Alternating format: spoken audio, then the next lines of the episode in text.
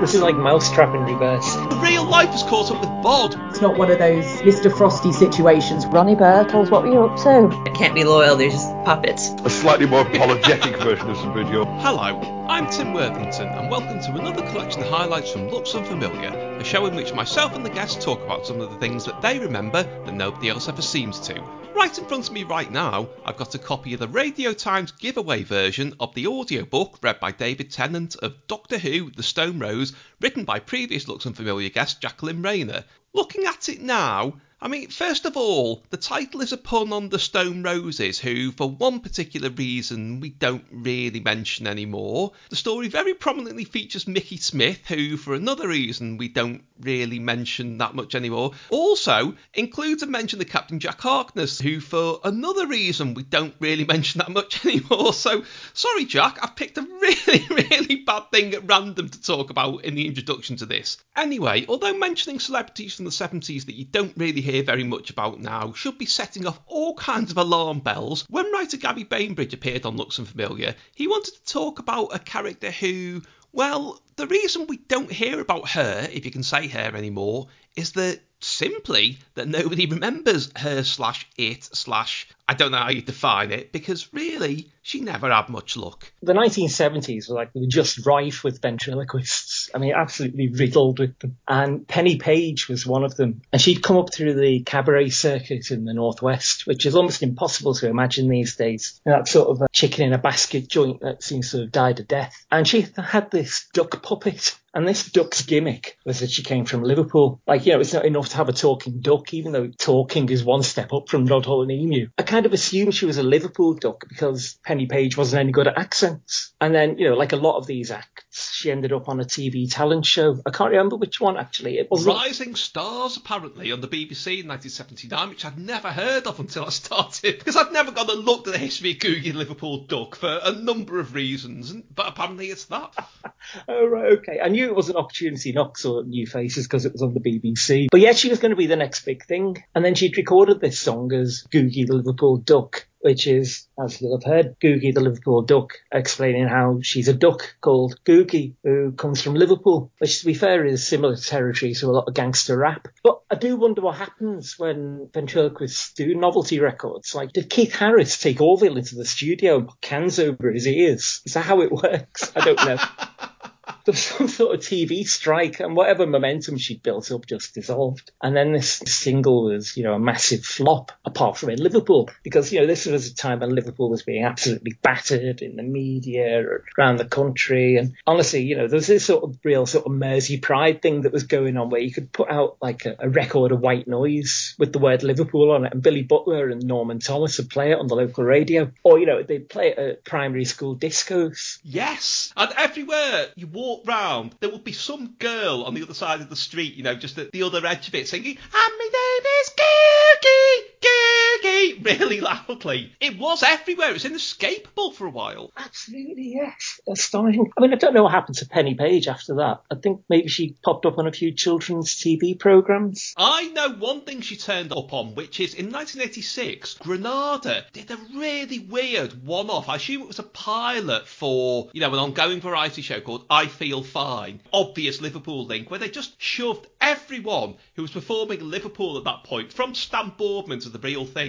in front of just a microphone on stage. Yeah, with rapid succession, just like, you're on, off, on, off. And she was on that with Googie. I remember thinking, oh, are they still going? And that, to be fair, that's like five years later, but at that age it felt like an eternity. Apparently she also had Skittles the dog, which I have no recollection of. And also, like a lot of the 70s ventriloquists did, like Roger De Courcy, two acts, one for kids and a quote, blue one for adults. Because even the Googie song kind of hints at that, where there's a bit about. I mean, first of all, Googie claims to live up just by Scotty Road, which, Yeah. for anyone who's not from Liverpool, Scotland Road had a reputation at one point for being the harder street, except by the time this record came out, that reputation was about 10 years gone because there'd been, you know, redevelopment work and people had been moved on to different places. And also, by Scotty Road, well, you're not living on it, are you? But also, Googie claims that my man's a docker and he's up to every trick and is always on the sick. And that's kind of pitched above kids' heads, I think. You would think so, wouldn't you? And also, that is incredibly offensive if you are a docker. I did read that she retired, which is kind of understandable. I do hope, though, you know, to delight her fans, she even these days occasionally whips out a googie. Well, I've got to say that even as much as it's sort of a troubling memory to me, just this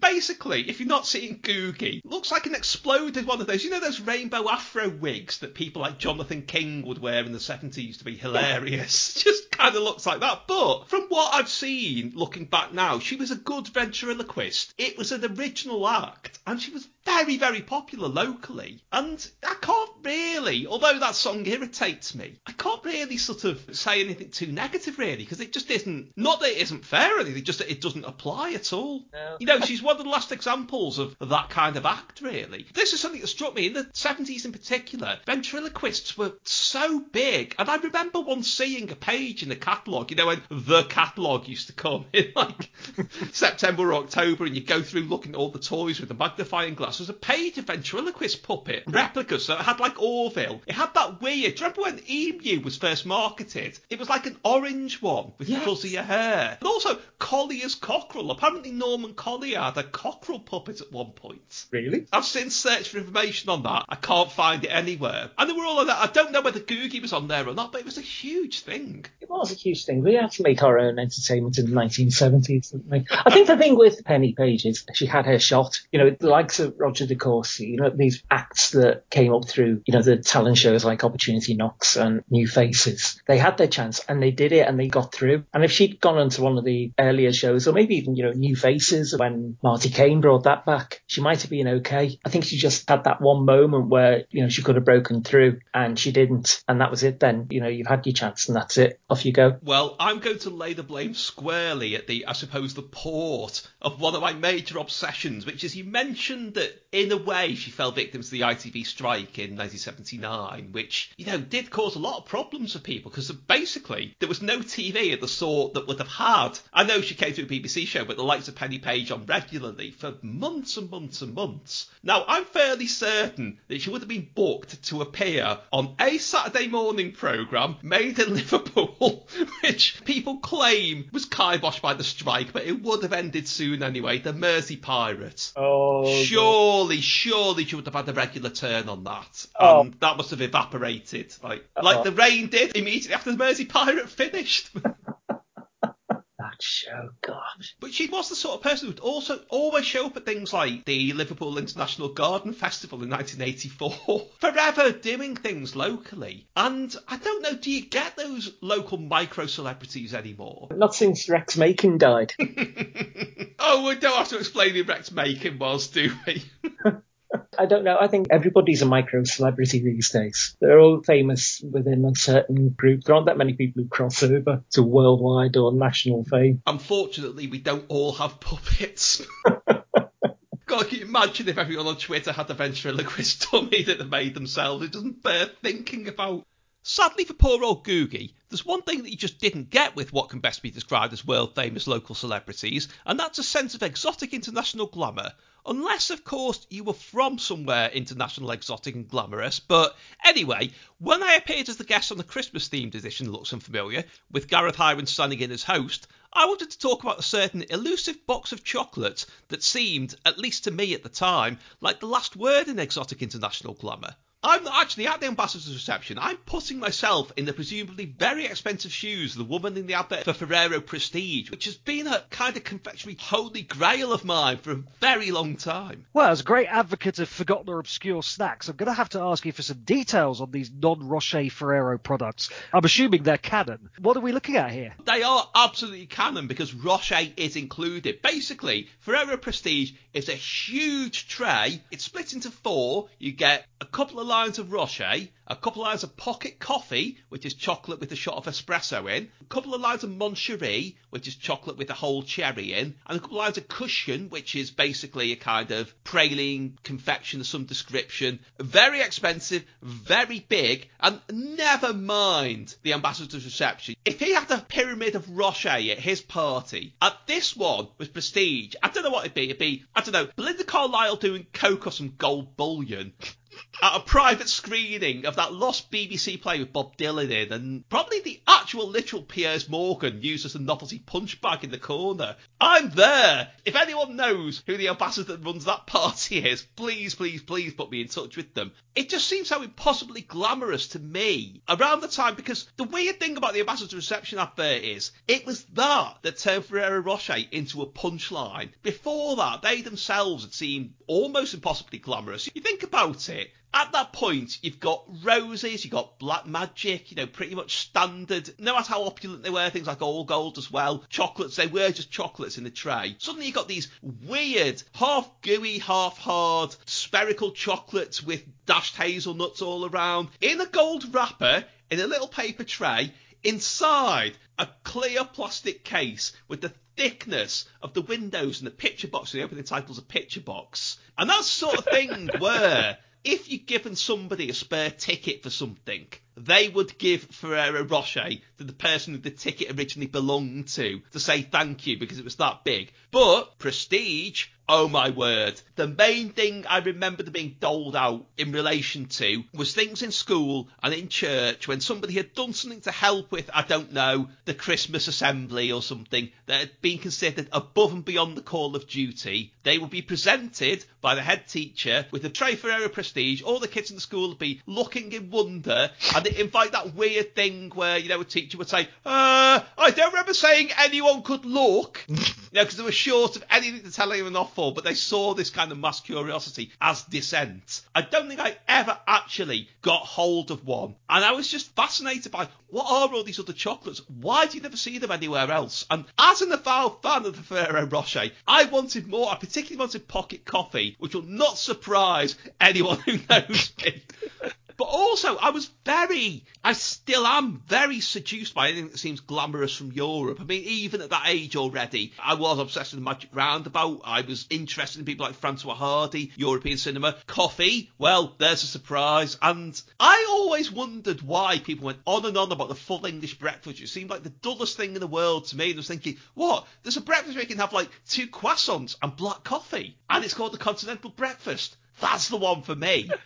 And so Ferrero Rocher seemed like the biggest extravagance and opulence you could have in that area. And because it wasn't widely available, you didn't see footballers waving them round on the TV saying, oh, well, the lads thought I'd done good, so they got me one of these. It didn't have any tarnish to it. It felt exciting, it felt jet setting, but not in the kind of horrendously capitalist way. And I so wanted one. But how did you get hold of them? Well, I mean, I honestly had not heard of these until you mentioned them. We obviously moved in very different circles. It seems very sort of, not only is it continental glam, but it's specifically kind of 70s, 80s continental glam. And what dates it for me is coffee chocolate and cherry chocolate. Now, I always remember the coffee ones in roses disappearing sometime around the dawn of the 90s. Coffee matchmakers as well. I want them back. Yeah, no, I, I completely forgot about coffee matchmakers as well. But yeah, it seems like that all just got swept away at some arbitrary point. So there's a little piece of nostalgia in there alongside the glam for me. Well, it's funny you mention the glam because the adverts for all of these, people think the Ambassador's Reception is a bizarre enough advert. Bear in mind, these were adverts originally made in Europe. We never really got any of them over here. But if you look at the ones from the 80s and the 90s, the pocket coffee ones are kind of like kooky romantic comedy sort of people meet taking an exam sort of thing. Mon Cherie is sort of like well-to-do, upwardly mobile couples in a comic scenario where they've forgotten they're having a dinner party or whatever. Cushion, my word. There's one advert in particular where basically a woman kind of goes like, "Way, I've scored two blokes. I'm off to have sex with them." Yeah, like winks to the camera at the end.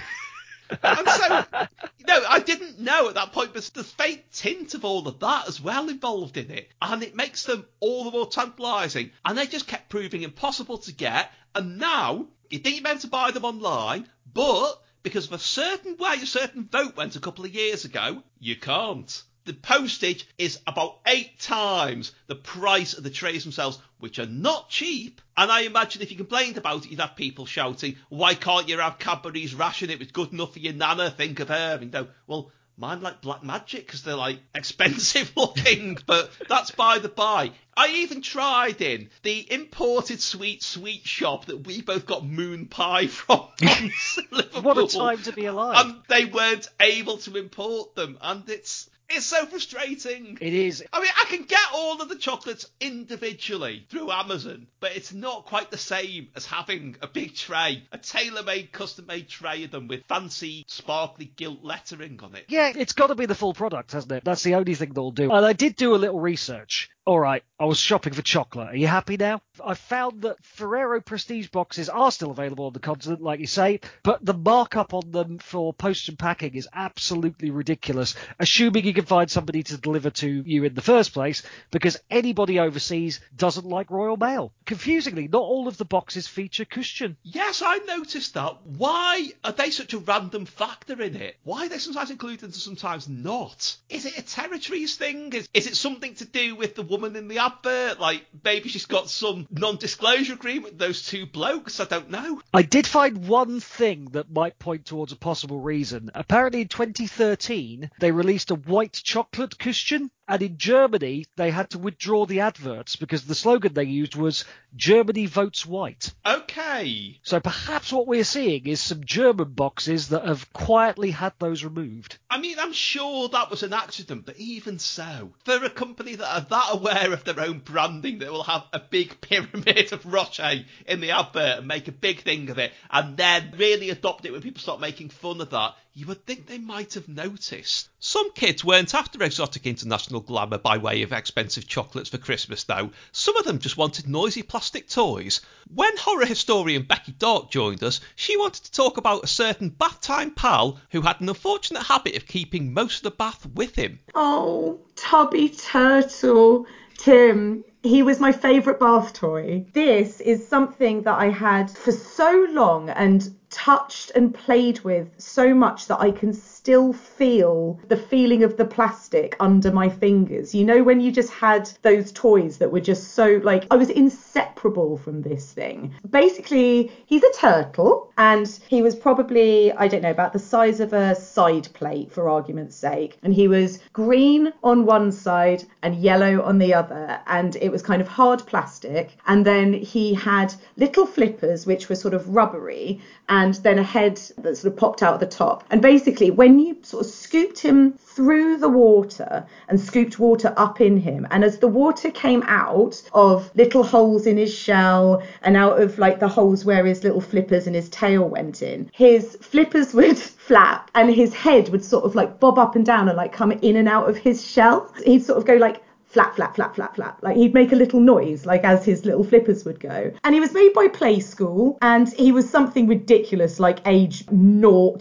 to 36 months or something. And I was just completely obsessed. And I love Tubby Turtle so much. And I don't know where he's gone. He probably got mouldy and thrown out eventually through some sort of tear laced tantrum as mum sort of wrestled him out of my hands to finally put him in the bin because he'd gone completely gross. But I was just, I was just obsessed. Well, there's so little evidence of it out there. I mean, the first thing is, I remember, it's obviously it was a bit too old, but I remember it existing because it was always in the catalogue. yeah. in speech marks when you'd be looking through the toys. Tommy Turtle was always in there. It looked to me like you could demolish a factory. Yeah, he was a sturdy boy. and if you want one, there's plenty for sale online where the description always seems to say has some water inside. Ew, I don't you- want it. get it out.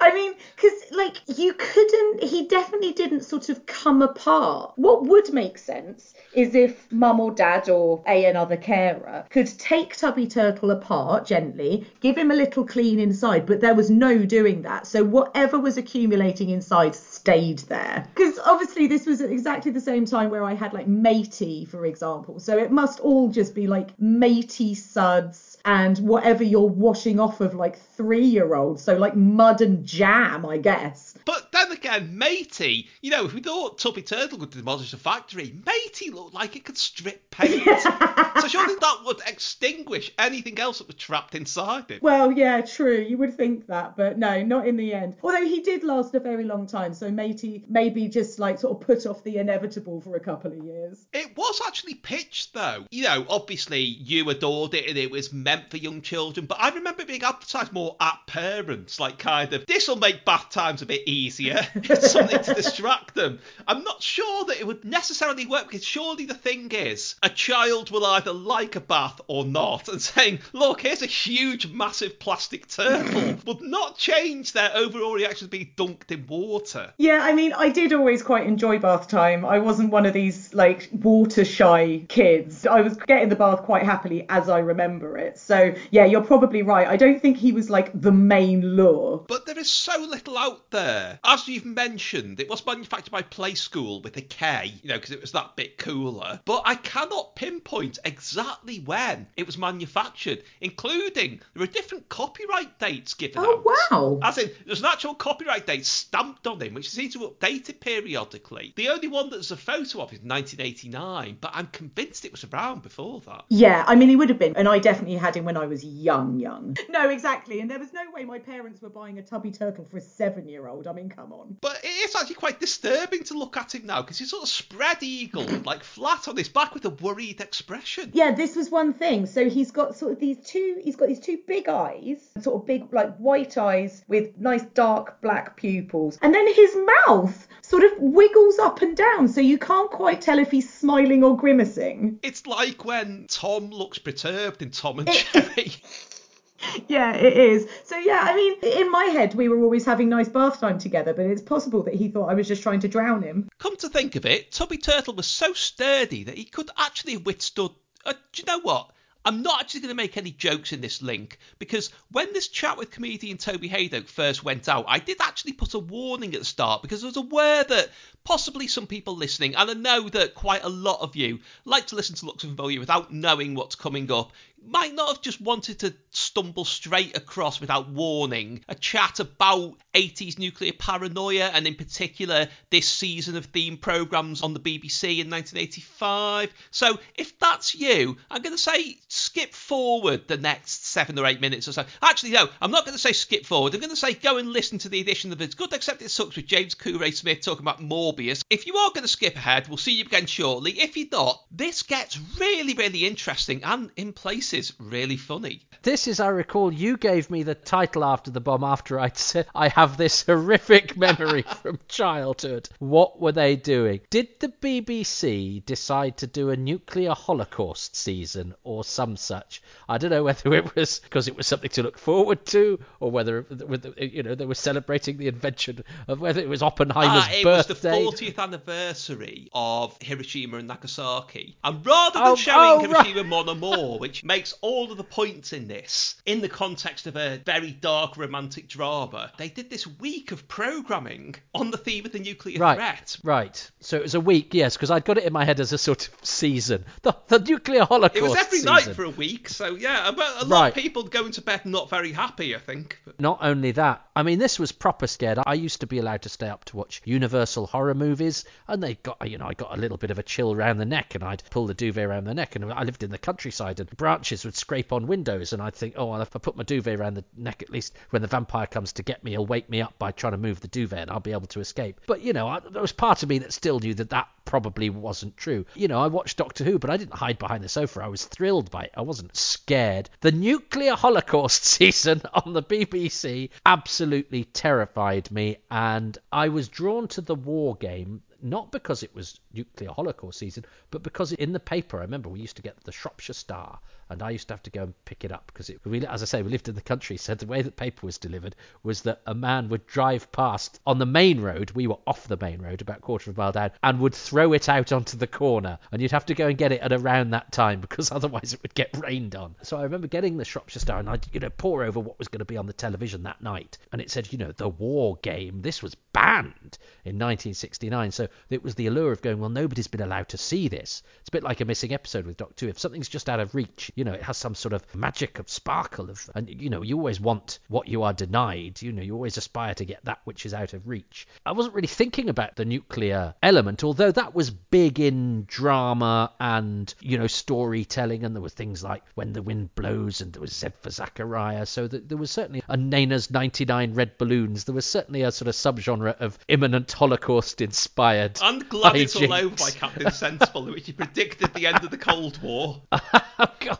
and also and i brought this up on stage the other day and there was a guy in the audience who, who was able to tell me and i'm not quite sure why i lived on a place called clee hill which is in the middle of nowhere between ludlow and bridgenorth in shropshire and on one of the other hills because clee is old english for hill so i lived on a hill called hill hill there was the brown Clee, presumably because it was brown. Obviously, I don't know what colour other the other hills were. And then there's the Titterstone Clee. I don't know what that meant, but that was the one that had a big mushroom on it. It had a big white mushroom on it, which was we called it the radar dome. And so I remember when nuclear holocausts were talked of, I was like, but we're set because in all these books, you know, you escaped if you because they bombed the major cities. So the one advantage we had of you know not having another house for a quarter of a mile, being slap bang in the middle of nowhere, is that you know we weren't a major population centre. But my brother, he wasn't going to let that lie. He went, no, no, no, that radar dome is a genuine target. But this is the brother that told me that elderberries would kill me. And when I ate some and said, well, they haven't killed me, he said, no, no, they stay in your system and kill you in 12 years' time. So I spent from the age of about 6 to 20 thinking I was going to die of elderberries, but being too ashamed to tell anybody. And he said, no, that radar dome would be a target. So they drop a nuclear bomb on that and we die from the fallout from that. So there was that in one said. And actually, when I brought it up on stage recently, this guy said, and I said, oh, I lived in this place, so there was this thing. And he went, yeah, that's the one that's on the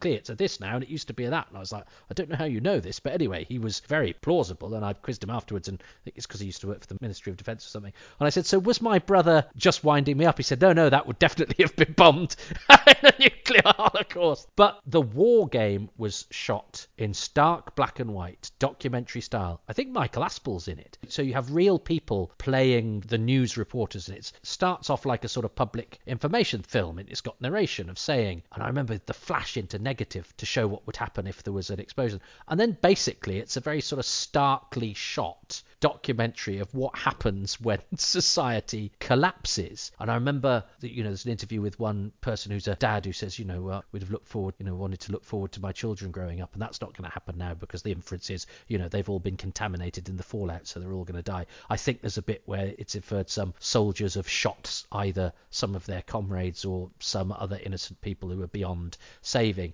And it was pretty grim. But because it's also from the old days, it had that thing of being old and dark and, you know, black and white. And, and so it had the kind of inherited horror of the Universal horror films and all those programs that we watched that were old that everyone was dead from and all of that. And I watched it and then I went to bed and I was so scared, I actually went into my sister's room, and we're not really that kind of sort of family where we open up to each other or anything like that. And I said to my sister, Can I sleep in here tonight? Because I'm really scared. And she very sweetly let me sleep on the floor of her room, which I've never had to do for anything before or since. And her words of comfort to me were, I said, Please tell me that that's not going to happen. And the best she could muster was, Well, no, it probably will, but probably not for a bit. And I remember thinking, I suppose if I get to 21, I'll have had a decent life.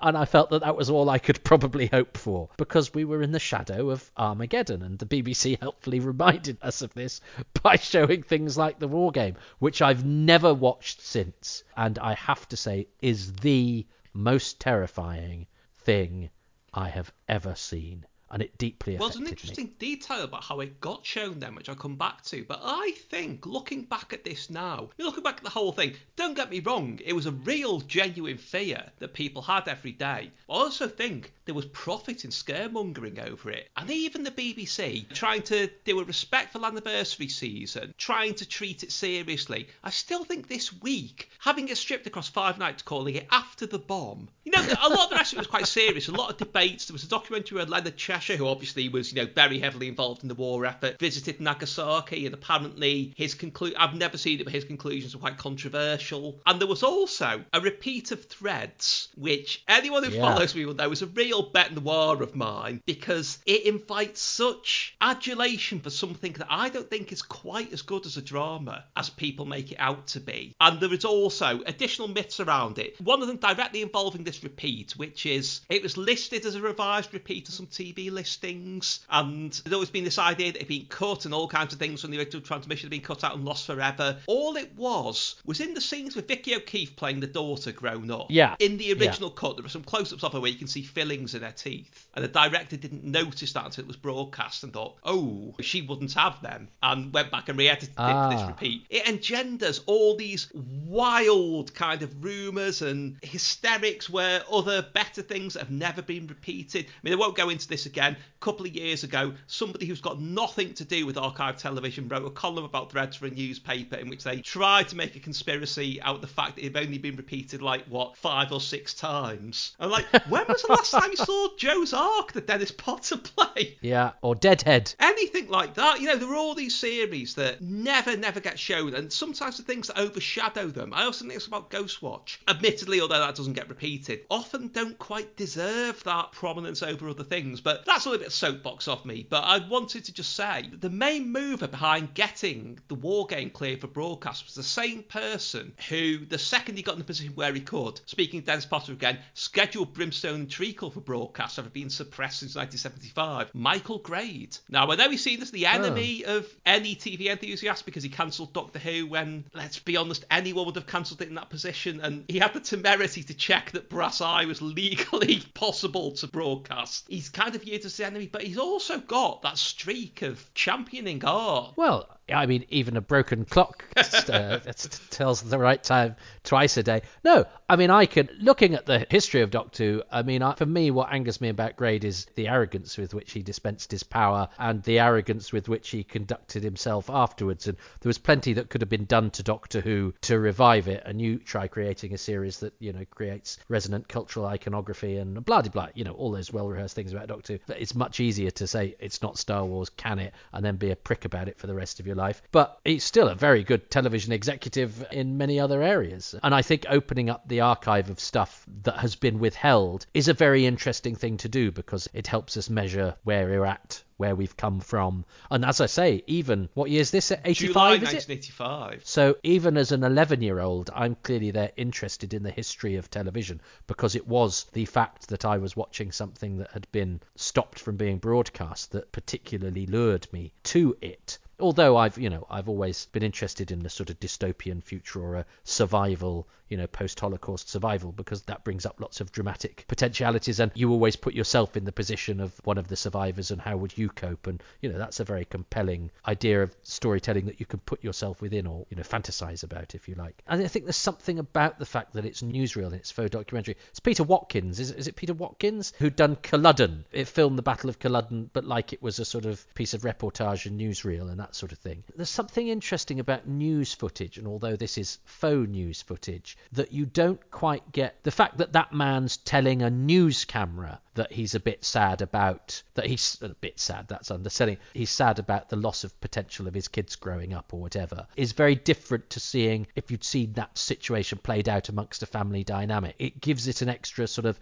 repressed emotion that gives it a slightly different it's a slightly different angle to telling the story because of the way we filter ourselves and the way that we speak to news cameras and the way that news cameras capture things in the way that dramatic cameras don't. So i think it was a really clever and i think that's why it's almost scary because what we see on the news is real. We believe what we see on the news. So the fact that this is shot like a news report and I wonder if that's what made me stay awake at night. Whereas I think if I'd seen those scenes played out as though they were, you know, three people in a bombed out kitchen in a multi camera studio, it wouldn't have been quite the same. I think it's interesting that the very fact that Ludovic Kennedy presented this week of programming because he's one of those sort of presenters that you just don't get anymore. Where the best way to put it is a friendly face on a very serious person because he had this whole thing about he presented things like Did You See, which is the BBC Two show where you know they go behind the scenes of ever decreasing circles and then AA Gill or somebody would talk about how they hadn't liked EastEnders. He did things like he presented A Life in Pieces where Peter Cook was interviewed in character as Sir Arthur Streeb Greebling about the 12 days of Christmas. But he also had this very long career of campaigning over miscarriages of justice and writing Well, books about police corruption and so on. He seems a very incongruous. These days, they would have somebody like, I don't know,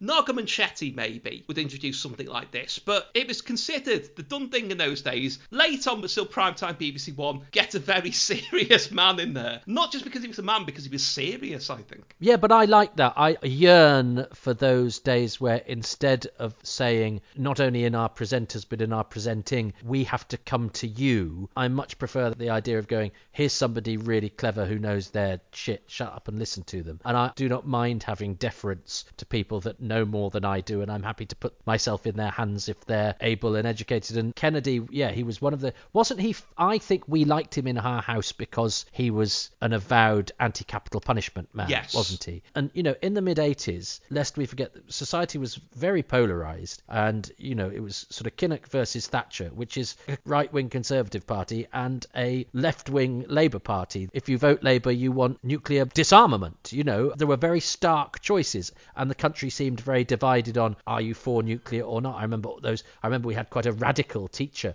at school because he had the nuclear power nine dank or whatever car sticker on his car. That was seen to be oh quite controversial for a teacher to do that. And there were often votes, weren't there, to reintroduce capital punishment. There was stark polarization on issues that would have had a genuine alteration on society had they gone one way or the other. It was quite a scary time. I mean, I was 11, so I was scared of everything. You know, I was scared of the older boys at school and, and all that. But I seem to remember having, but this may be my personal disposition, quite a knotted stomach for quite a lot of the 80s. I suppose the good thing about a theme season on a terrifying subject is that it's actually quite easy to avoid if you don't want to see any of it. But as writer Anna Cale recalled, you weren't always liable to find much lighter fare elsewhere on television in the 80s, especially when the Grange Hill pupil got their collar felt for being light fingered. Oh, Ronnie Birtles, what were you up to? Yeah, she was caught shoplifting. Tragic, absolutely tragic storyline in Grange Hill in 1988. I felt so, so badly for Ronnie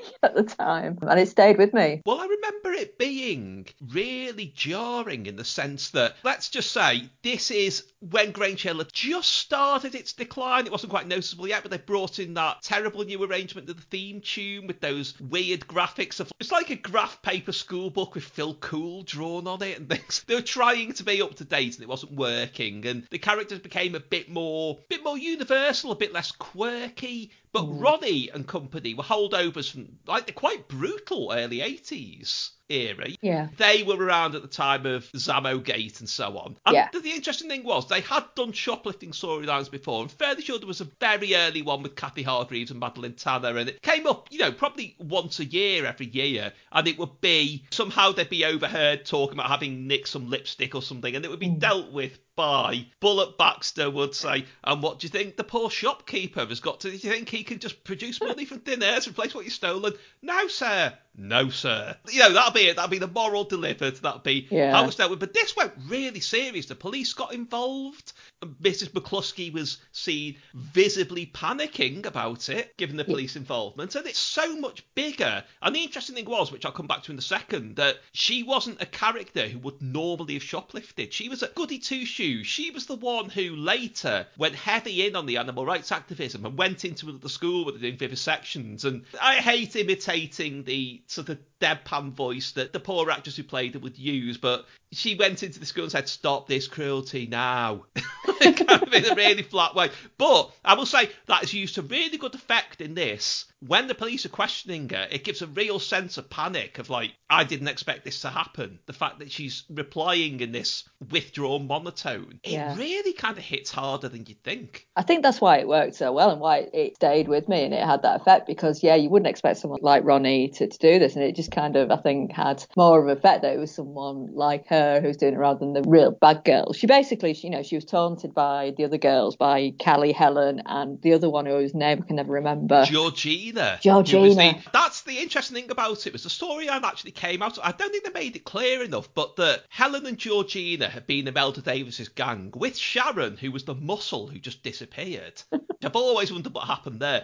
But the thing was, with Imelda basically being withdrawn from school for being an undiagnosed psychopath, which you know, that was the extremes that Grange Hill used to go to. They were looking to make new friends because they were the naughty girls. Helen was the street kid, basically, the cockney loudmouth. Georgina was like the footballer's wives one. And to them, nicking stuff from shops was just second nature. Yeah. But in part of trying to weirdly reach out to Ronnie as a new friend, but not, you know, they got Callie on board because Callie was always a bit rebellious. Mm. And obviously, Callie was Ronnie's mate from very young childhood. So they drew her in with the right kind of, oh, yeah, you can just get free stuff. And, you know, if you're really cool about it, no one will notice. And, you know, she wasn't cool about it and she was noticed. so that in itself was an interesting storyline. But also, there's the fact that the one person who took her side was Mr. Bronson. Because there's always that thing about he was strict, he stood for no mm. highfalutin artisticness and so on, but he was a fundamentally decent teacher who cared about the pupils that did well. I mean, I mentioned on here before, there was that mm. one where when Zammo stole Roland's alarm clock before the French oral exam to buy heroin with the money from an alarm clock, but Roland turned up late and Mr. Bronson was begging the examiner to stay, saying, You don't understand this boy, he doesn't have much in his life, but he's really talented at French.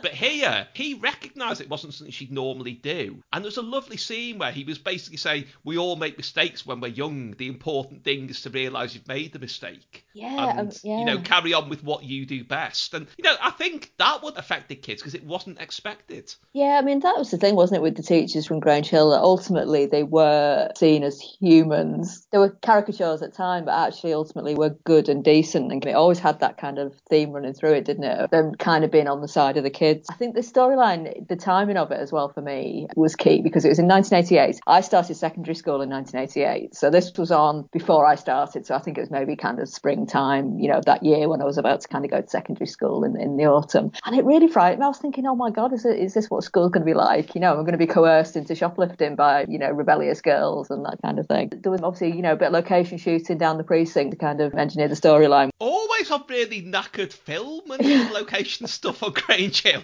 It really was, yeah. But that's the kind, you know, it was very obviously reminiscent of the places that, you know, you as a normal kid growing up would go to. And she goes and she basically shoplifts a rubbish jumper from Selfridge. It's not even anything dead exciting that she takes and is caught taking. And she's carted off by the store manager, really wooden kind of performance. I'm the manager here and I think you have something that belongs to us.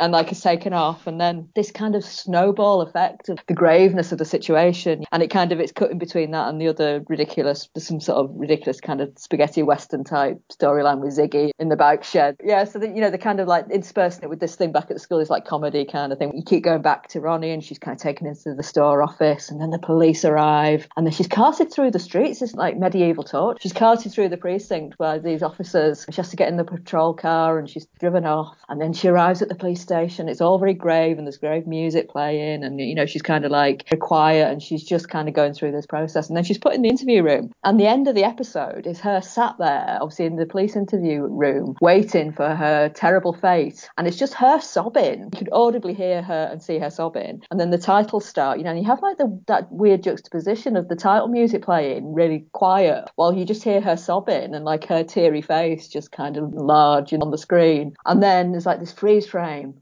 and her sobbing face. It really go to town on the kind of the terrible situation that she's got herself in. And she's just, yeah, perfect for it because she is quite a, a zombie like character, kind of just sitting through this. And I always remember her freeze frame face kind of crying and thinking, I'm not going to shoplift now. You know, you know, I might end up like Ronnie. Well, what I was wondering was, I have tried to find this, and sadly I can't. But this was we were a couple of years into broom cupboard era children's BBC by then, so I assume either Andy Crane or Debbie Flint did that thing after it where they're looking sort of sideways at the, you know, that the monitor next to them with the programs on, where you sort Oh, of see yeah. the countdown clock, looking at that with the finger against their chin, and then turn back to the camera and say, hmm, something to think about there, and then move on to move on to introducing galloping galaxies or something. Oh yeah, absolutely. It definitely had an effect, and like you know, I thought that's what school was going to be like when I started. It wasn't. I mean, there, there hmm. were kids who shoplifted, and my secondary school experience was a quite a bizarre experience. I think it was quite a shock to little old innocent me. But yeah, it was. It never quite reached the heights of being arrested in the precinct. If you've got no experience of the British school system or of Grange Hill, you might be a little bit puzzled by that and thinking they wouldn't have done it that way on Degrassi Junior High. In fact, somehow on that, whoever shoplifted would have got in more trouble and yet less trouble at the same time, and then there'd be about a week of discussions about the issues raised in it. That said, if you weren't yet old enough for the teen angsters Steph, Spike, Joey Jeremiah Esquire and company, then, as novelist Genevieve Jenner recalled, there was a show that you could have watched that was not in any way copied from a certain other show of the time. It was a regional television show found in Seattle, which is where I grew up. And it was on in the late 70s and early 80s, all around the United States until sort of the deregulation of television in the Reagan years. There would be all kinds of little regional television shows and programming for children. And this was one of them with puppets and sort of teaching little life lessons and singing and so on. And it was hosted by a woman called Marni Nixon, who is better known to some people as the woman who was the singing voice for a number of movie musicals. She did the voice for Audrey Hepburn in My Fair Lady, Deborah Kerr in uh, The King and I, and she also did this. And so, yeah, it was her and some puppets. Yes, these puppets. I've got to get this out of the way.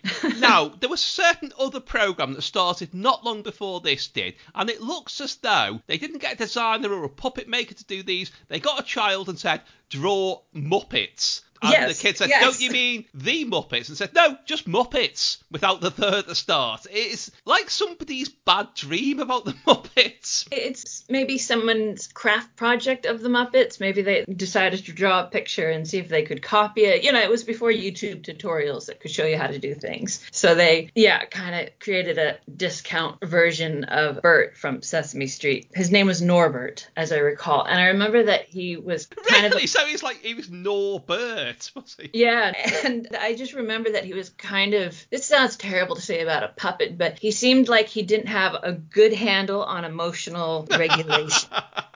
and I understand he's supposed to be childlike, but he could be kind of passive aggressive and prone to, you know, losing his cool easily. See, I've got no frame of reference really for this at all, apart from there are a couple of fragmentary clips on YouTube and a couple Yeah. of pages where people talk about it very, very earnestly. Not in the kind of I was entertained slash terrified by this as a child. Just they talk very straight facedly about its educational credentials and all the awards that it won and so on. I'm surprised it hasn't left a larger footprint, given that apparently there was a theme single. That's the one thing I found Oh, out. I don't know if gosh. there's any other merchandise. Who would want to own that song on a record? I don't know. But, you know, it was big enough for that. I think it would be something for children who would just want to listen to it over and over and over again. Again, before the days of just on demand streaming, it was here, you could put this on and calm the child for about, you know, 20 seconds. You know, if you talk to people of a certain age who grew up there, you could probably put it on and there would be some sort of response like, oh my goodness. I had a kind of a different response to the theme because watching it as a small child, I would watch the opening theme and there would be this one part where a child would leap into a pile of hay and they would bury him. And then the song would go on and the children would go on elsewhere and I would spend this eternity of anxiety going, what happened to that child? Oh my God, is this child suffocating? You know, someone get that poor child out from under the hay. And so when I would hear the theme, I would just kind of get all wound up and nervous, but then I would want to watch the show. So you could probably, you know, go to any of my therapists and they would go back to that moment and go, "Oh, yeah, yeah,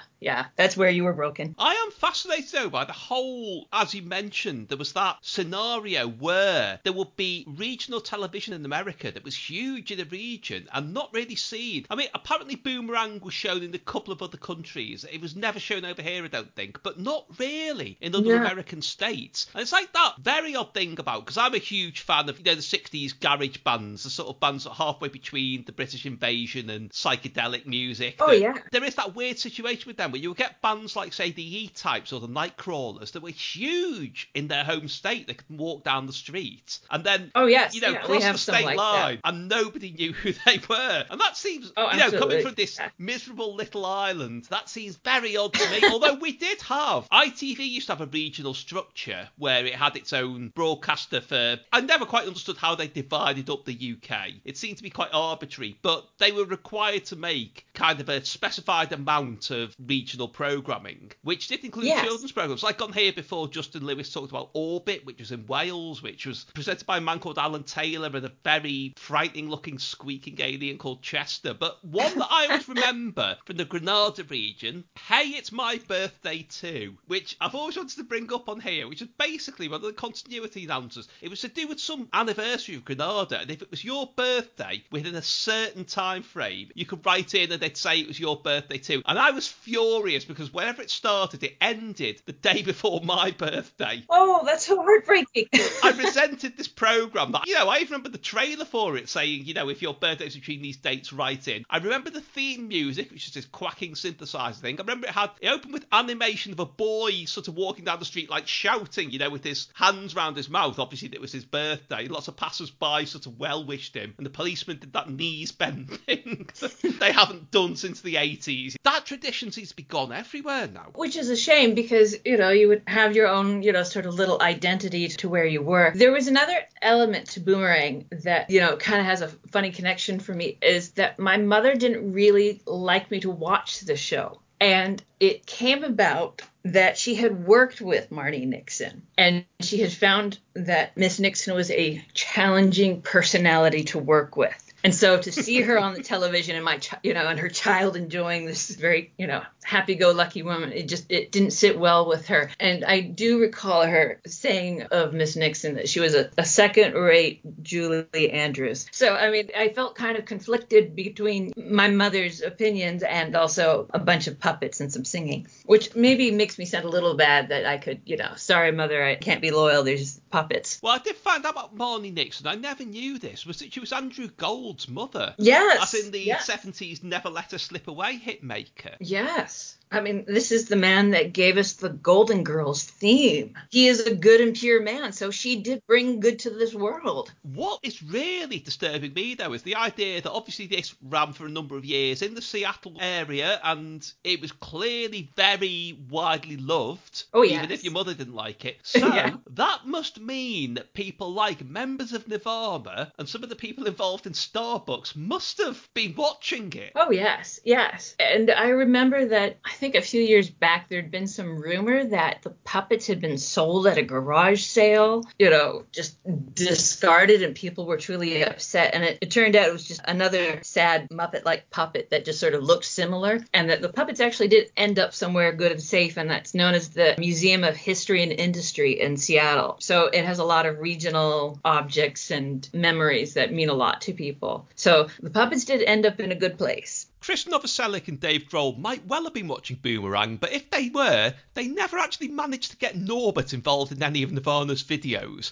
The 80s, however, was a bit of a boom time for having internationally known celebrities actually acting in pop videos. Although, as comedian, musician, novelist, and just about everything else Mitch Benn points out, it's difficult to work out what was actually the first example of this. What I want to talk about is this is a bit vague because it's not a specific thing or a specific instance, but it's a thing that started to happen in the 80s. And I've been trying to figure out when this started. It's when recognizable and particularly internationally recognizable actors start turning up in rock videos. Now, obviously, you had things like British celebs turning up in British rock videos, like Diana Dors turning up in Prince Charming is the most obvious one that I can think of. And that in and of itself was pretty groundbreaking at the time because I'm trying to think if there'd been an instance of a British celeb turning up in a British pop video before that. And I can't think of one off the top of my head. The first time I can remember somebody I would regard as a proper movie star turning up in a rock video, and I remember seeing this and being quite startled to see him there, was Donald Sutherland in Kate Bush's Cloud Busting. Cloud Busting is a fascinating record because it's based on the memoirs of the son of Wilhelm Reich, who was, to put mildly, a mad scientist. I did a, a podcast about Wilhelm Reich, you know, Iszi Lawrence's Z List, Dead List, about sort of minor historical characters who've been forgotten for one reason or another. Well, I did one about Wilhelm Reich because, in much the same way that some of the stuff I've brought up on these shows is interesting because it's not so much faded from the public consciousness as been deliberately removed from the public consciousness.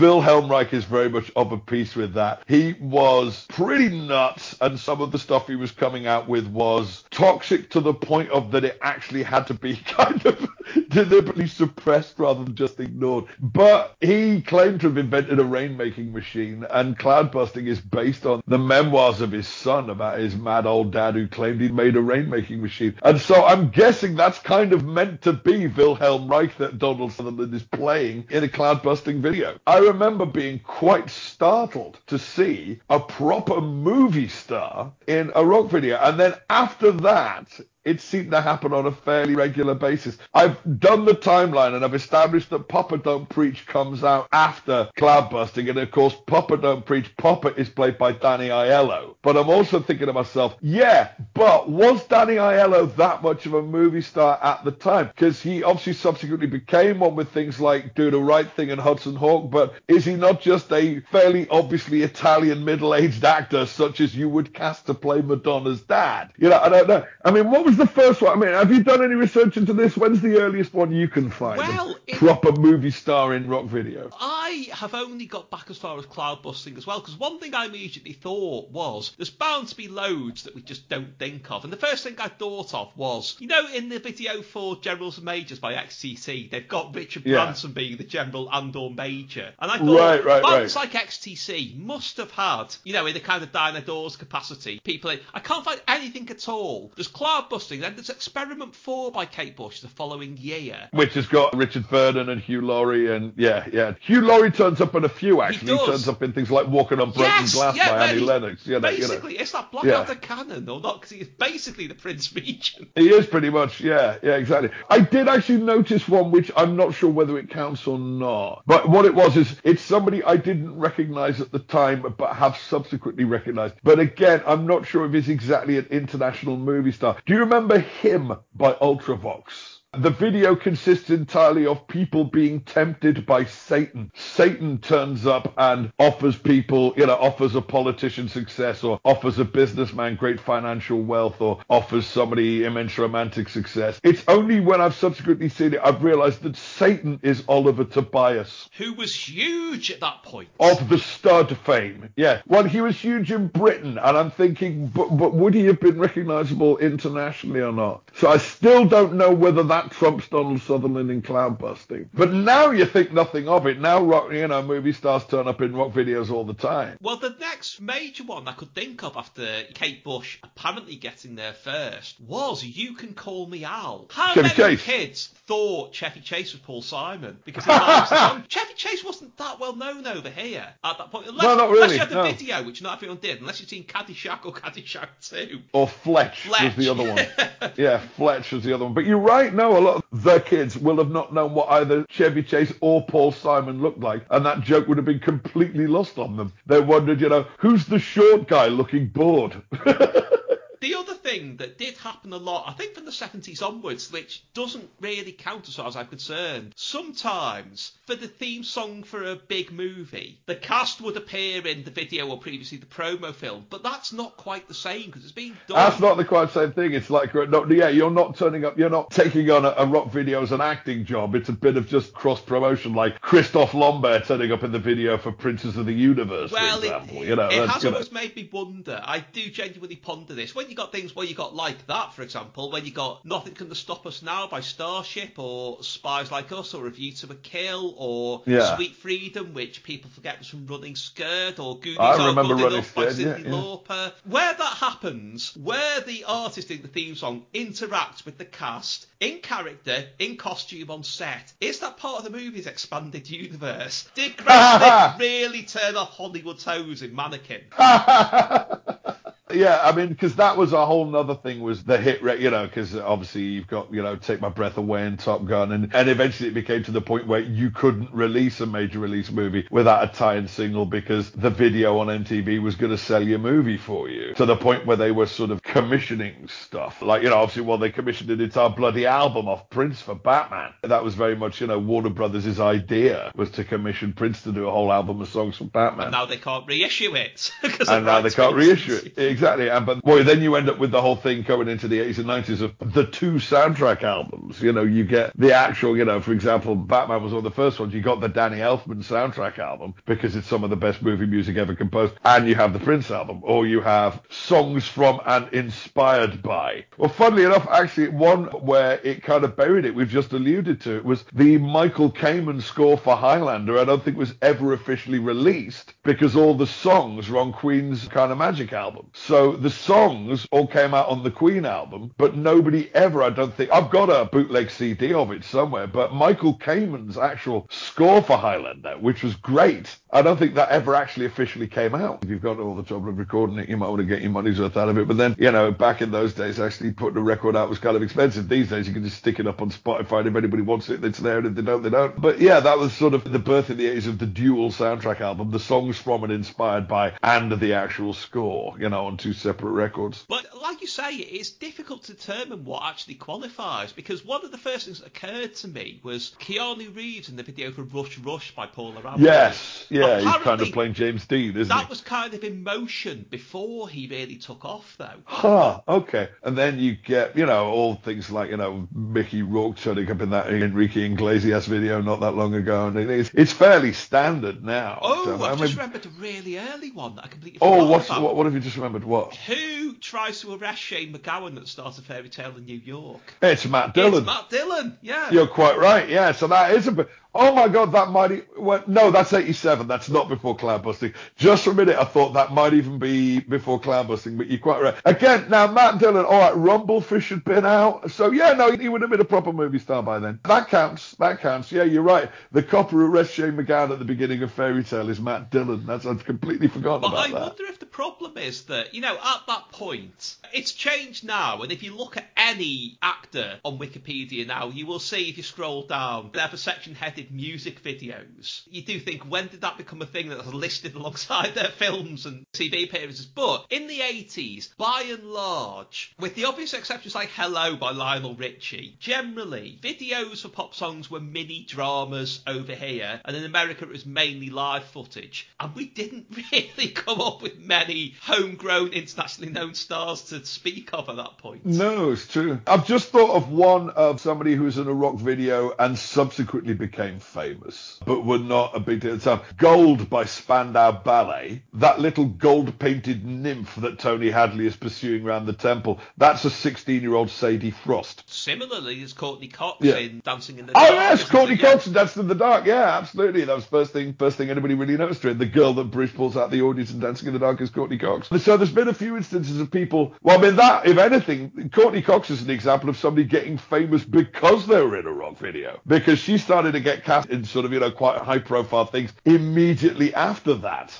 Because it's just like, check it out, it's the girl from the Springsteen video. It's probably actually got Masters of the Universe. That's an example of somebody, I think, getting famous through being in a rock video. Oh, I've got a possible, although Oh, have you got? Go on, go on. it's speculative, but Rik Mayall did a lot of pop videos in the mid 80s. He Did did. he now, do anything would- that to cloud busting? Because the only one I can think of is Peter Gunn by The Art of Noise, which, if anyone has never seen that, that is one of the best things Rik's ever done. Oh, it's hilarious. That I think was. I could be mistaken. My mind is telling me that was very early '86, which would make it about six months after Peter But Gunn. did he do anything before that? I don't think that I be don't the know. first. But again, that's worth pointing out that this is somebody who was a British TV star because Ade Edmondson's in the video for Sunglasses by Tracey Ullman. Now that might have been before Cloud Busting, but again, Ade Edmondson at the time was a British TV star with no kind of international recognition, you know. No, Keith Marshall is musical anarchy. No, no, they might now say it's the commander of the dreadnought from The Last Jedi, but you know, they might. Tracey Ullman was a great one for the celebrity cameo because, of course, he had Neil Kinnock and Paul McCartney in My Girl and, and They Don't Know. She was a great one for the celebrity cameos and I think. I mean, McCartney, you know, that's an internationally famous person, but it's not an actor. What was striking about Donald Sutherland is he's not just a sleb, He's not just a kind of rent a face. He's, you know, a very legit established movie star turning up in this rock video in 1985. He's still, I think, the first one that I can think of. Actually, we now think the first example of this might either be Leonard Nimoy in going down to Liverpool by the Bangles or John Hurt in Take It Away by Paul McCartney, but perhaps predictably, we can't decide whether either of them count due to the criteria that we set ourselves.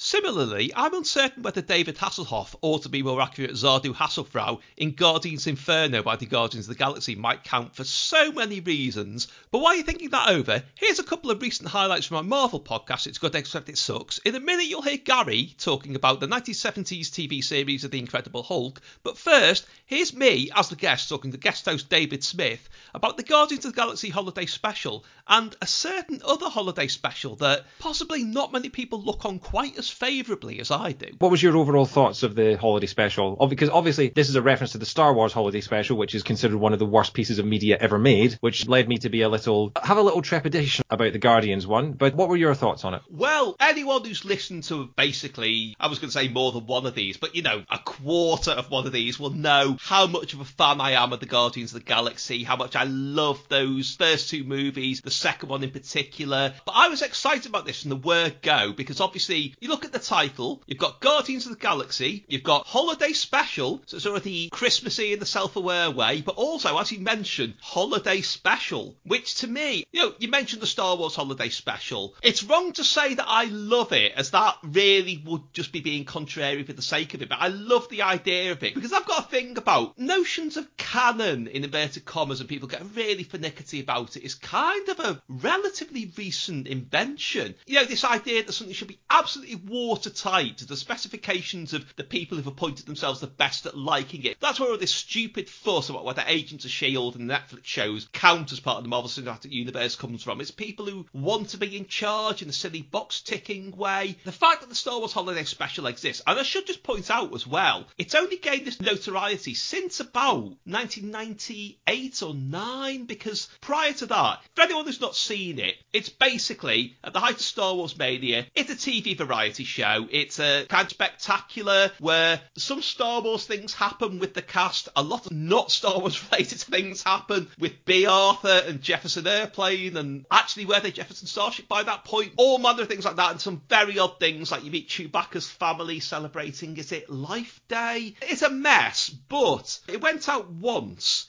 in America, not over here. And for a long time, it was one of those things you would just see mentioned as something that happened with no context to it. And as Yeah. well, my favourite era of Star Wars, there was a time in the late 80s, because obviously when they first came out, I was obsessed with them like any kid that age. But there was a brief couple of years where Star Wars was yesterday's thing, where during that time, all that came out, I think, was the Droids cartoon, the Ewoks cartoon, those Lando Calrissian novels, which are completely forgotten now. And it was like nobody cared anymore. You could get the toys for literally pence in bargain bins in Woolworths. And they'd been the big Christmas present, you know, just two years earlier. And it went through until whenever it was in the early 90s that George Lucas did the special editions. You then got the Beastie Boys and people talking about Star Wars in kind of hipper terms. But there's that brief phase where it was completely forgotten. But that's kind of a sidetrack because the holiday special just wasn't known about at all. And it, I think there's somebody who still had an off air of it, did a web page just describing it with screen grabs, and it kind of spiraled out from there. But to me, looking back, Obviously, I didn't see the whole holiday special. I'm sure there were millions of kids in America who just watched it and thought, great, more Star Wars. Cynicism only comes into things later. It's like the way, if you got, back when The Empire Strikes Back was out, say, for example, not citing a personal example here at all, but a C3PO soap on the road. That's like a stocking filler at Christmas. and it had sort of background biographical information about C3PO on the box. It was later either disregarded or contradicted. You didn't care. It was more Star Wars. And I can't throw in a direct Marvel parallel here, which is that when the Fantastic Four cartoon was on over here in the early 80s, and Marvel UK brought out a Fantastic Four comic to go with it, where it's reprinting the late 70s strips, which, you know, really weird. A lot of Agatha Harkness stories. There's the one where they have to shut Franklin Richards' brain down. The Shaper of Worlds puts them in kind of an invented 50s Americana. But in the cartoon, because they couldn't use the Human Torch, because we're talking about dimming him as part of what was the Marvel TV universe at that point, which never really took off, and he never came into it. But instead of him, Filmation developed a robot called Herbie. And all I remember thinking at the time, watching this cartoon that was very unlike the comics I was reading, thinking they should have Herbie the robot in the comics. Yeah. Which they later did. And in fact, there's very few characters invented for other media that Marvel haven't used in some capacity. But yeah, that's kind of my feeling of it was that I know James Gunn isn't going to go in sneering at the holiday special. He's going to celebrate in his own way, in a very self-aware way,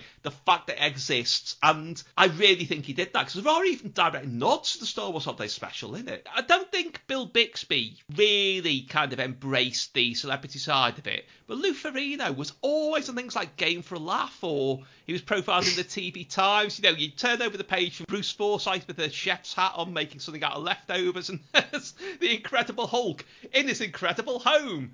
See the man behind the green as he really looks, and he'd be doing that, you know, kind of arms outstretched, shrugging thing in this well appointed room with a big hi fi. He seemed to be a really big draw over here, and I do wonder if it slightly had the edge in the UK.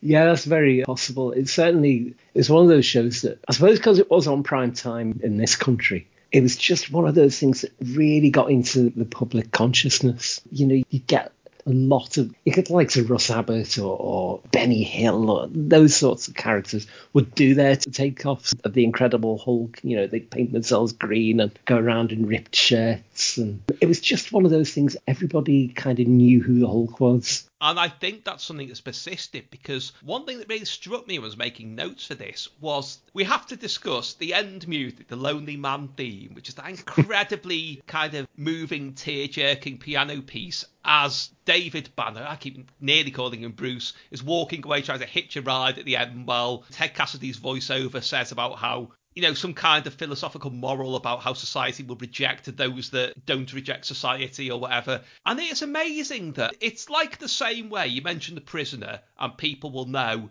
Patrick McGoohan chased by a big white balloon. If you play that music to people, somehow, even if they've never seen it, they know that's from the Hulk. I remember when it was used at the end of an episode of This Morning with Richard Not Judy, the Stewart Lee and Richard Herring series, Mm. thinking at that point, wow, it's amazing. People just know that music is a reference point. They don't even need to say what it is. But still now they do. And that is astonishing for what was basically, I know it was big, but in its context, it was no bigger than, say, Street Hawk or Simon and Simon in terms of the view of the TV industry. And for it to No. have lasted that long, that is remarkable, really. This is the thing about it. I mean, like you said before, I've gone back and I've had a look at The Amazing Spider Man, I've had a look at Doctor Strange, and when I've gone back, I've gone, oh, do you know what? This is actually fairly substandard stuff. I've gone back to the Hulk, and I was expecting, you know, special effects of, of the time, the pacing of the time is always going to be a bit sort of shonky these days. I was not expecting this thing to be good, and it is actually good. Bill Bixby is really good. He's really moving. He feels like he's having real human feelings.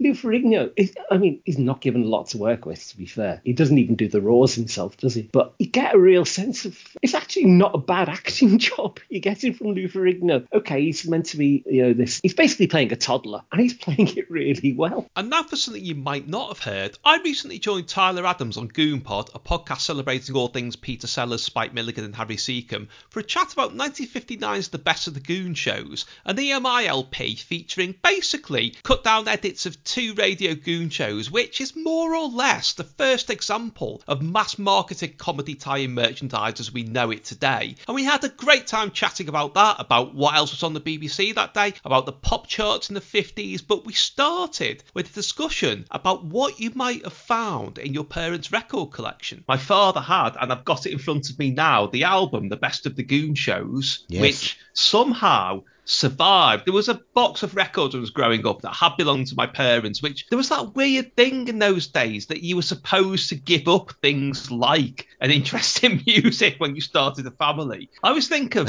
in Soul Survivors, that book about Northern Soul and the Wigan Casino, one of the sort of original Northern Soul fans, I can't remember his name unfortunately, but a guy from Scotland talks about how he kind of discovered, at the same time as a lot of people across the country, weirdly, this subgenre of soul music because when he was on holiday, he met a welder who said to him, I'm getting married, so I have to give away my records. Can I give them to you? so there was a box of records, and some had survived, some hadn't. There's a lot of comedy stuff like that. Who was it that did? There's something called The First Family, which, you know, very narrow window to do this. It was send ups of John F. Kennedy and his family, like a full cast recording. I think there were two albums of it. Both of hmm. those had survived. There were a couple of Hancock albums, things like there were some some Pat Boone records. I assume it was my mother liked. There were quite a few instrumental hit singles like Jet Harris and Tony Meehan and, you know, the Tornados, people Yeah. like that. Yeah. A lot of stuff had clearly disappeared over the years. There were defaced Beatle album covers.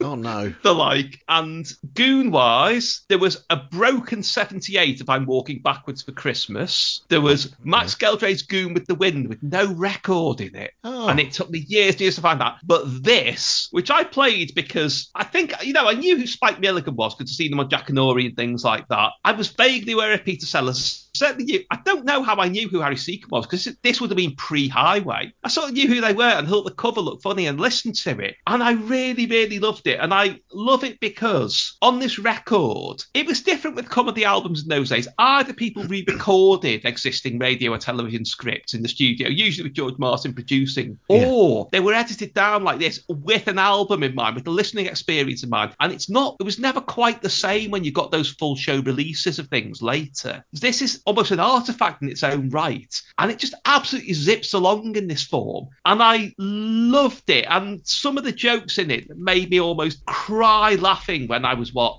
five, six, or something still make me laugh now in this. And now here's something that you almost certainly won't have heard. You may or may not know that I've recently set up a Patreon where, for a fraction of the amount you have to pay to Elon Musk per month for Twitter Blue, you can get access to all kinds of rare features from the archives and new commentaries on bizarre 50s and 60s magazine ads, work in progress stuff, some exclusive reviews, and occasionally some audio exclusives like this commentary on the episode of Trumpton about Nick Fisher the bill poster. Hello, and oh, actually, I'm just going to get a little bit ahead of myself here because I just wanted to say that I've always found it interesting that Gordon Murray chose to retain from Camberwick Green that three note introduction, that's the chime bar thing that you heard just at the start there. But he discarded basically anything else that would have been familiar from the opening and closing of Camberwick Green that the viewers would have known about already. And brought in this new branding that was retained for Chigley, but doesn't have anything really in common with Camberwick Green. But then again, I don't know about you, but I'm actually quite glad that we got this sort of ink blot cloud thing rather than the clown. Anyway, this is the bill poster, the first episode of Trumpton, which was originally broadcast on 3rd of January 1967 in BBC One's Watch with Mother Strand, but I associate it more with a showing that took place on New Year's Day 1980, where it is listed in the Radio Times. This is how I remember it, because I used to obsess over the Christmas radio and TV Times as a seesaw programme. I think that's the first time that was ever used in print to you know, denote the new name for that slot. And I remember thinking, why is that? What's Seesaw? Well, Seesaw obviously was the sort of more up to date contemporary, as I say, branding for that slot that replaced Watch with Mother. And it ran for a couple of years. I think carried on through to about 1988 89. It always introduced the programs with a slide, with a sort of stylized seesaw, with characters, well, I say characters from each show. It was some like Bric a Brac and Chock a Block, all the ones with three word names, I think. How do you do actually? No, no, that's four words, and that had some of the characters on. But anyway, Trumpton had, I think, from a Trumpton annual, the mayor and PC Potter, yes, PC Potter, I'll be coming back to that, sort of looking like he was falling off it. Anyway, sorry, I've talked all over that fantastic opening sequence where instead of a clown staring murderously at some names on the blackboard, I still want to know what his beef with Brian Cant was. But anyway, you get Trumpton bursting into life for a working day, and it's got that real sort of 60s hustle and bustle to it. Almost, when you think about it, it's almost the exact opposite of that half abandoned, weird London of doing quote marks there that you got in live action around that time, particularly in the likes of films like Blow Up and the outdoor bits in Monty Python's Flying Circus. And there's Chippy Minton, who it's safe to say would have had little truck with any notion to swinging London. And not just because he has a little truck himself, boom boom. So this is Mr. Munnings, the printer, and there's just been, we've just been a little bit of setup business about the fact he's got to print some posters for the Fire Brigade band concert. I don't know if there actually is such a dramatic device as Chekhov's Fire Brigade band concert poster, but if there is, you're seeing it right now. And who didn't love that sort of green croupier's visor that he's got on there? But personally, I always loved any sequence in Trumpton or in Camberwick Green or Chigley that involved anything mechanical. And just look at the attention to detail in that old printing press, which, do you know, it really does look like there used to be a toy printing press made by Thomas Salter or Ideal or someone. The sort of thing you'd always get as a sort of supporting feature to your main present at Christmas. Actually, I wonder if I got it in 1980, the same year as I noticed the bill poster was flagged up at Radio Times as a seesaw programme. And basically, it was what it said on, well, the box. It was a printing press, and you put the letters in like he's doing and pull a lever, and it'd print stuff out for you. But the thing was, they never updated the packaging. And even well into the 80s, the box still had on it what could only be described as two Boris Johnson boys in floral shirts with massive collars. They were probably printing two columns to be used depending on whether the referendum tipped towards leave or remain. And I just want to say a very quick word, I'm sure I'll have more to say about it, a bit about Freddie Phillips' songs, which are absolutely brilliant. So as you can hear there, he's used basically a variety of percussion instruments to sort of make the noises of a printing press and tie it in with the music. I mean, isn't that just amazing? That's like what people like George Martin were doing at the time, but done for a children's programme that, you know, probably wasn't taken that seriously. And here it is, our first ever glimpse of Trumpton Fire Station, and it is actually a little odd to think back now and think about just how sort of exciting and futuristic that light up map with the switches and the controls under it really looked at the time. Didn't really know what it was, to be honest with you. And they'd probably be able to control all of it via an app now. But one really interesting detail about it that you'll only really be aware of if you've ever seen any of the photos in the Trumpton storybooks is that that map isn't actually a map of Trumptonshire at all. It's a map of Florence and it's actually in Italian. So whether they ever ended up having to help hang Botticelli's Venus back on the wall or got caught out by accident when someone overheard Roberto Cavalli saying some antipasti was too hot or something and misunderstood, we just don't know. And there they are, Pugh, Pugh, Barney McGrew, Cuthbert, Dibble and Grubb heading off through the streets of Trumpton on an urgent call out to, well, collect some posters. And Gordon Murray, who obviously was the producer of Trumpton, did once tell me, because I interviewed him a couple of times, that he got a letter, I think, sometime in the early 70s, from a mother who'd been driven pretty much to her wits' end by her child, repeatedly asking her why nobody has any curtains in Trumpton. Which, to be fair, given the attention to detail elsewhere, it's a bit of a surprising oversight, but even so. Anyway, she asked him if they could, quote marks, go back and put them in. And he sent a polite reply basically saying, you know, that the films had been made a number of years ago and it just wasn't practical or really even technologically possible. But I have to admit that even allowing for the stresses of parenting, I was a little taken aback at the entitlement there you know, this one thing is inconvenient for me. Please fix it at your own time and expense. You know, she could have just not watched Trumpton, I suppose. But also the apparent belief there that you can dictate what technology does. You know, you can tell it to do what you want it to just because you believe it should be able to. It's a bit like when those coppers show up in Get Back and they try to argue with the Beatles staff that they could just film the rooftop concert with nobody playing anything and nobody singing and dub the sound on later because, as far as they're aware, you can do that with films. And obviously, there are absolutely no parallels with any of that right now. In fact, you could even say there's no match of the day.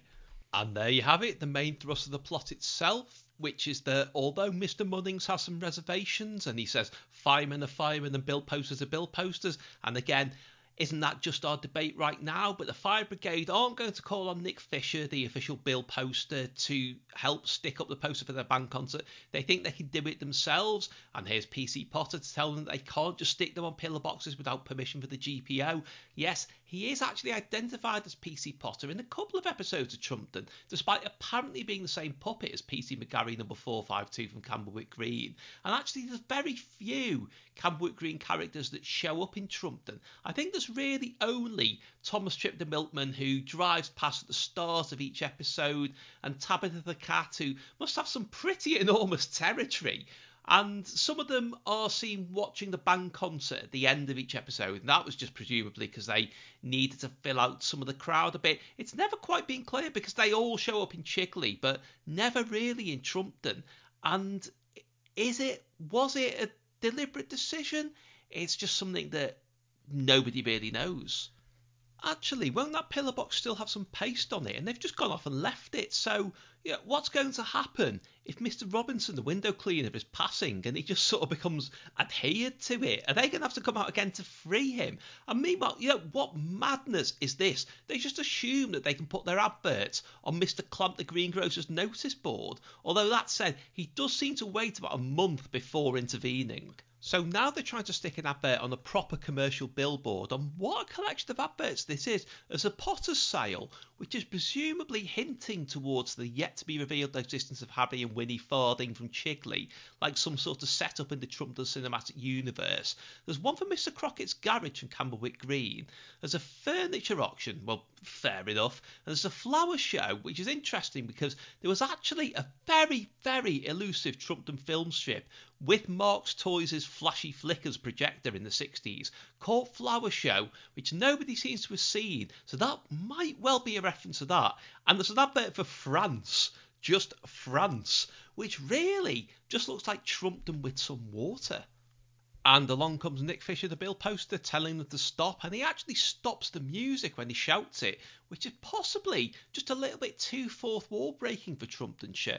And also, it's not quite clear why they were using the fire engine rather than just running up and down a ladder, because Anyone who's ever done any fly posting will know that the most important thing is to get it up and get out of there before anyone rumbles you. And also, Captain Flack thinks it's, quote, absurd, quite absurd, that they aren't allowed to just take over a commercial billboard, which doesn't really suggest that he's very familiar with anything to do with the concept of market forces. So this is their ingenious solution to the problem that they've got in that they can't find anywhere to put up their posters, which is literally to plaster the outside of the fire station with posters, which makes no sense at all because who actually goes to the fire station for any reason? Nobody does, so nobody's going to see them. So it might have been better just to ask the mayor for permission to put a couple of them up in the park.